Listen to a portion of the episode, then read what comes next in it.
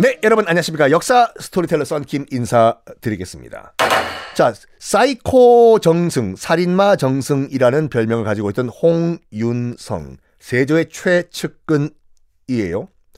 고향 사람들이 뇌물로 노비 두 명을 선물했는데 비실비실 빗사이로 막 가니까 격분을 한 홍윤성은 야야야 이 노비 고른 애 누구야 가서 두들겨 패 죽지 않을 만큼 그래가지고 홍윤성 집에 있던 여종의 남편 이름까지 다 기록에 남아 있어요.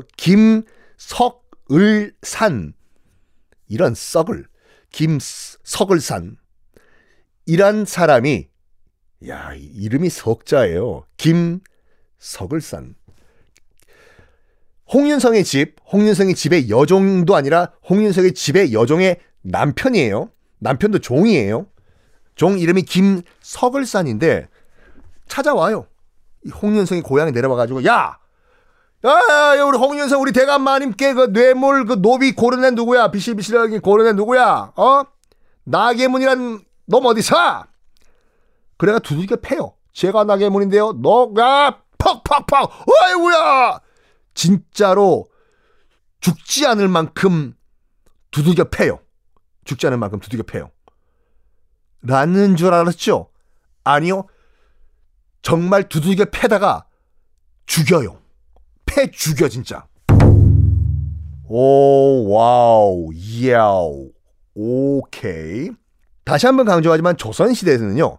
생사 사람의 목숨을 뺏고 할 권리는 조선에서는 국왕 한 명밖에 없어요.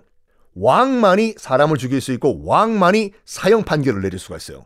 그래서 여러분 드라마 같은 거 영화 보면은 고을 사또가 제 죽여 팍 죽이고 하는 거 다 거짓말이에요.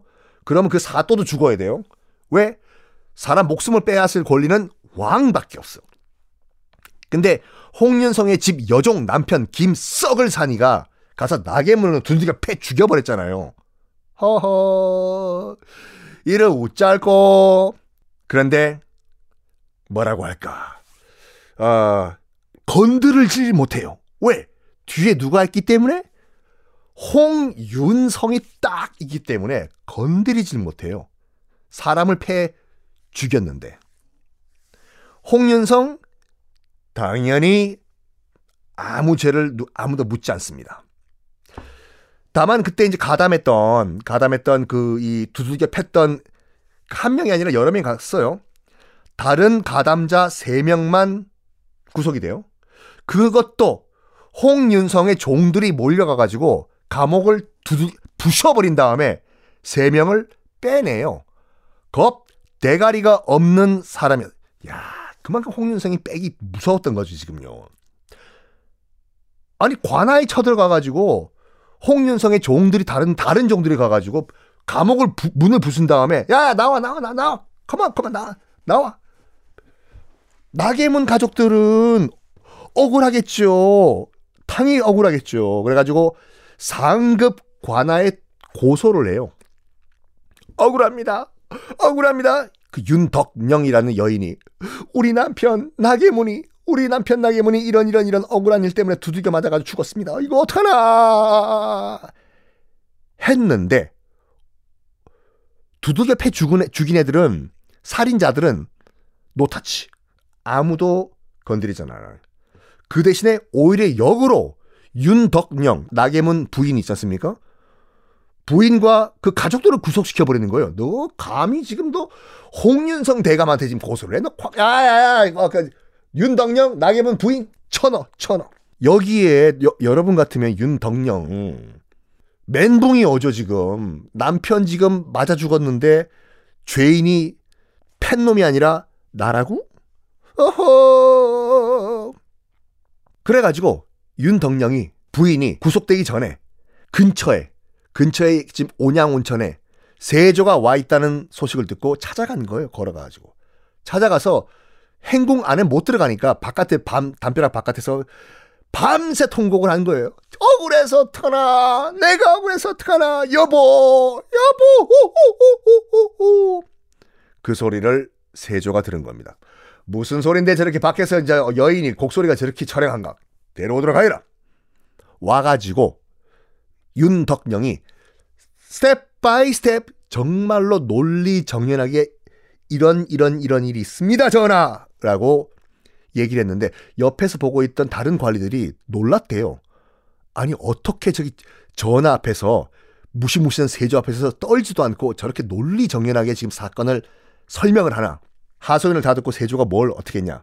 나개문 패죽인 김썩을 산 능지 처참하라. 사지를 찢어 죽여라.